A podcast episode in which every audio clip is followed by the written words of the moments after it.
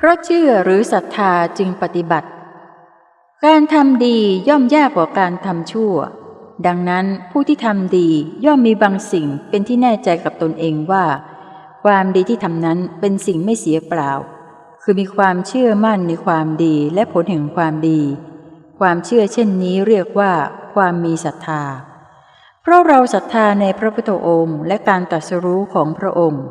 เราจึงปฏิบัติตามในสิ่งที่พระองค์ทรงสอน เราพยายามละชั่วทำดีทำทาน รักษาศีล ปฏิบัติสมาธิอบรมปัญญาเป็นต้น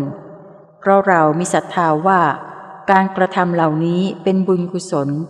และผลแห่งบุญกุศลจะทำให้เรามีความสุข และขจัดทุกข์ให้หมดไปจากจิตใจของเราได้ในที่สุด ดังที่พระพุทธองค์ตรัสไว้ว่า ศรัทธาแน่วแน่แล้วนำสุขมาให้ศรัทธาที่มั่นคงแล้ว ยังประโยชน์ให้สำเร็จ